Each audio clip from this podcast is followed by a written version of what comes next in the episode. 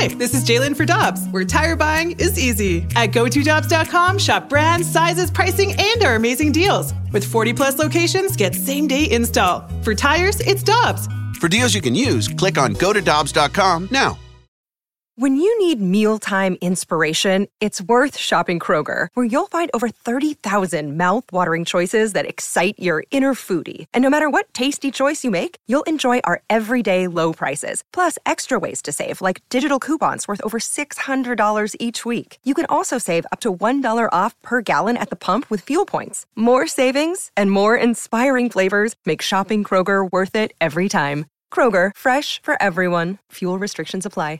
Geico asks, How would you love a chance to save some money on insurance? Of course you would. And when it comes to great rates on insurance, Geico can help. Like with insurance for your car, truck, motorcycle, boat, and RV. Even help with homeowners or renters coverage. Plus, add an easy to use mobile app, available 24 hour roadside assistance, and more, and Geico is an easy choice. Switch today and see all the ways you could save. It's easy. Simply go to geico.com or contact your local agent today.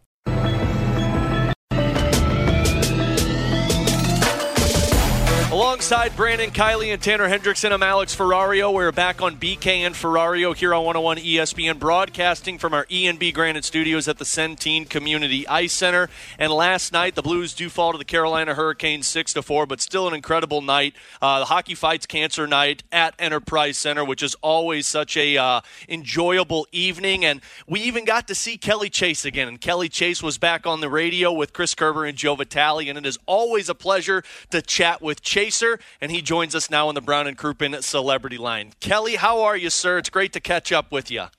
I'm doing great. Thanks for having me.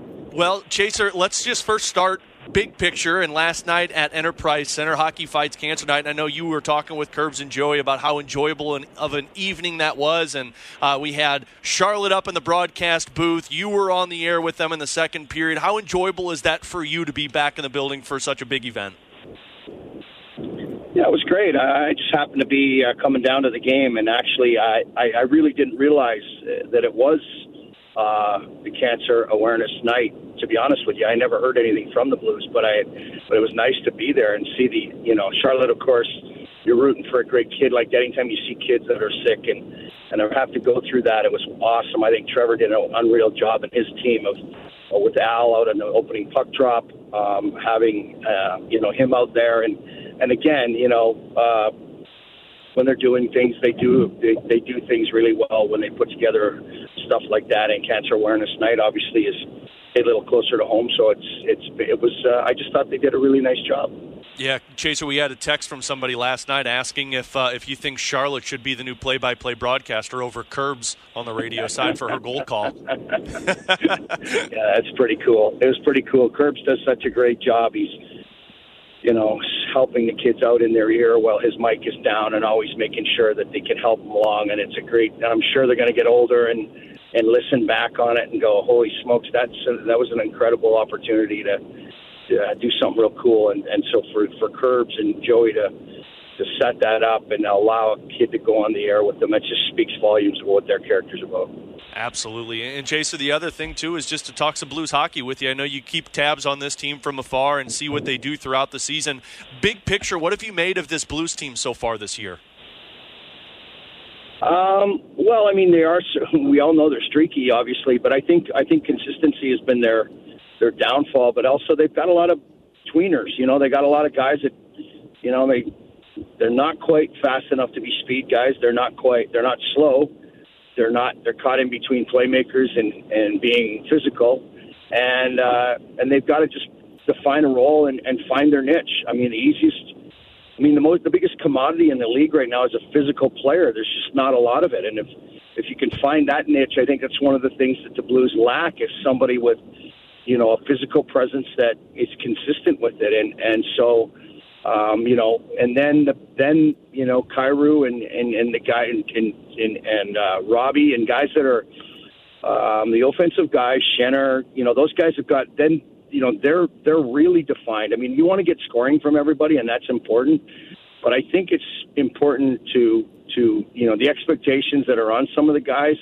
I don't think they've Um, I don't think sometimes the younger guys put enough pressure on themselves to realize just grab the bull by the horns, and nobody's going to sit back in this league and wait for you. And I think Army's done a pretty good job of of assembling a group, and I think that Chiefs done a hell of a job of of giving guys opportunities. So you get the opportunity, grab a hold of it, and take advantage of it. I mean, there's a there's a big big hole I think in consistency with physical play on the team, and I and I think there's opportunities there, and I think that's sort of something that that, that I think guys can take you know uh, advantage of.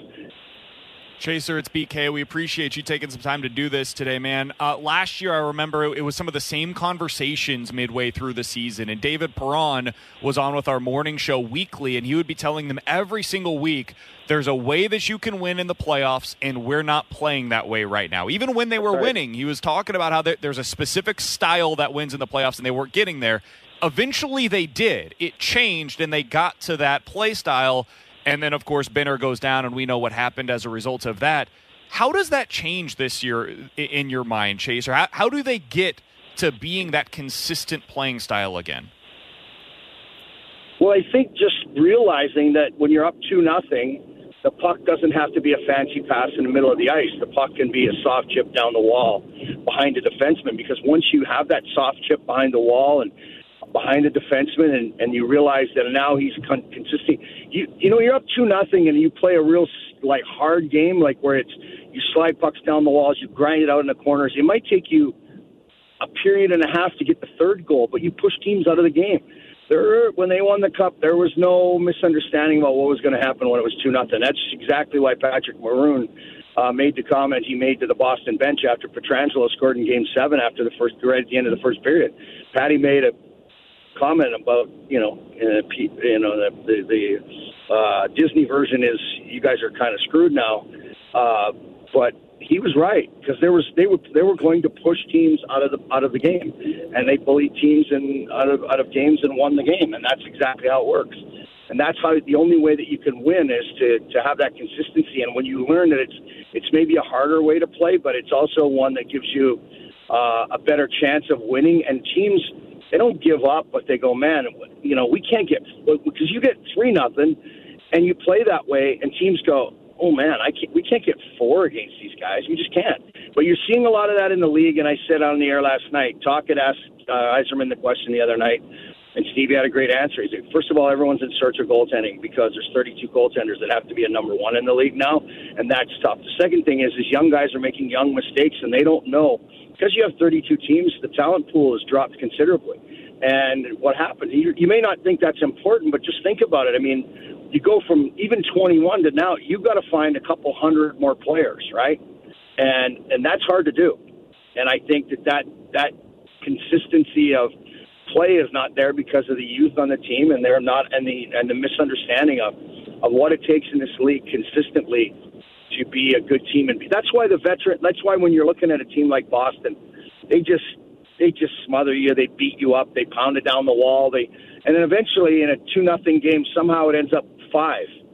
When when it's close the whole game, or you think you're in it, and then you realize, you know, they they get another one, and then a late one, and then an empty netter, and it's five nothing, and you're like, oh, what the hell just happened here? But they're just an experienced group. Chaser, uh, said last night that you know the team needs to have a little bit more patience in the third period. Is that something that that maybe this team is lacking, and kind of to the point you just talked about with the younger players trying to make plays, that the patience is just gone of making that smarter play and not thinking, oh, I need to do this myself, rather than thinking we can win this as a team.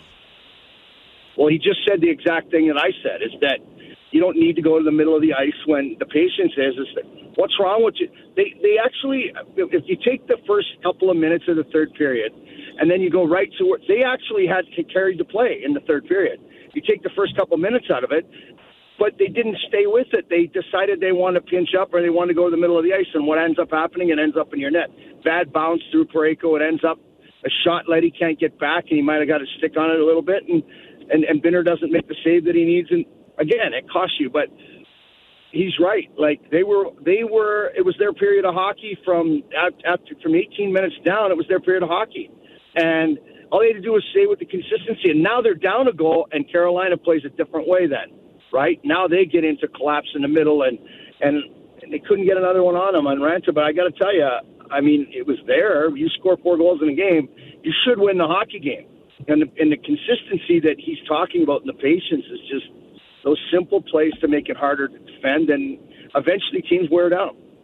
Chaser, final one, and we always appreciate you hopping on with us. And everyone believes that there is plenty of talent on this Blues roster, and we've seen teams like the Blues get out of ruts in the past. You've been a part of teams that have gotten out of ruts in the past, but where they're at right now, if you're on that roster, if you're in that locker room, how do you go about getting out of this?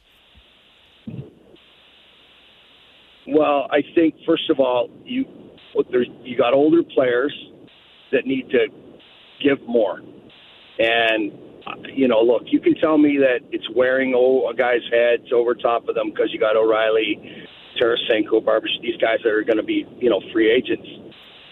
But at the end of the day, you dictate your own future, and the only way to do that is to win. Like it doesn't matter if you're playing in the NHL, in the minors, and in midget hockey. You know, if if, if you you know, our kids last year at the U18 level won, and 16 of them are playing junior hockey because of it. When we played in Peoria and won the cup, 18 of us played in the NHL the next year.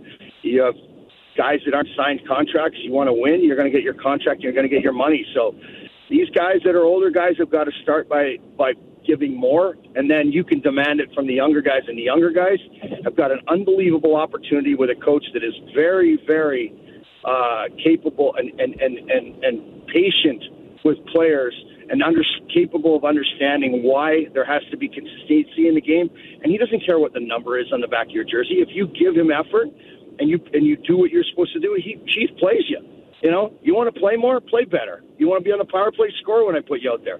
That's how he operates. So, what a situation if I'm a young guy. Go out there and grab the bull by the horns and say, I'm going to do everything I can possibly do to have consistency in my game, be physical, and stay in this lineup. You know, you need one seat on the bus. There's 23 seats. You want a seat on the bus? You got to earn it. And and I mean that's what it comes down to. You know, I don't want to hear about the older guys. You know, oh well, we should sign this guy. We should. No one cares what you did. No one cares what you did two years ago. Nobody cares. I'm sorry. They care about what you're doing right now. And if you win, you'll get taken care of. Well, hopefully we can see this team turn things around. They play Pittsburgh tomorrow night. Chaser, again, it's always great to catch up with you, sir. Great to see you at Enterprise Center last night. I'm glad that uh, you're winning this tussle with cancer and uh, keep winning that fight. And we look forward to talking with you again real soon.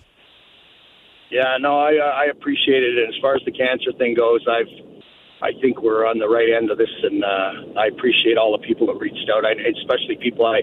If I haven't got back to you and you hear it, I, I I, you know, like I said, I didn't do it in the first place. The, I didn't make the announcement that I had it for the simple reason is I didn't want a pity party, but I can see that it's affect, it affects so many, and and they did a wonderful job last night of of uh, bringing um, awareness to it, and and so once again, you know, the Blues hit it out of the park with that. So thank you. Absolutely, we love you, Chaser, and uh, keep winning that tussle, man, and we'll talk soon. The South Dakota Stories, Volume Three. It was my first time traveling alone. Packed my car with hiking boots, a camera, and my dog Randy. I don't know what I was searching for. Maybe it was something new, with adventure.